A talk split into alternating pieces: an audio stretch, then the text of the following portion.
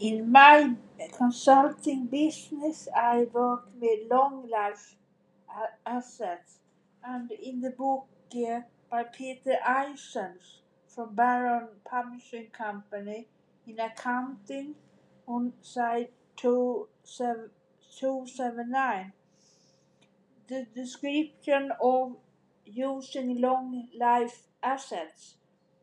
Long life assets are required for purchase for use in the operation of the business uh, and are not usually intended for resale. Assets included in this category are equipment, tools, furniture, machinery, automotive equipment, buildings and land.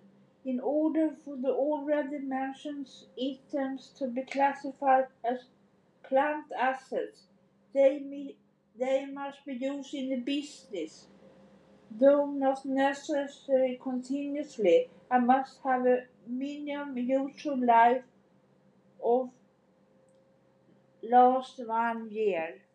Stop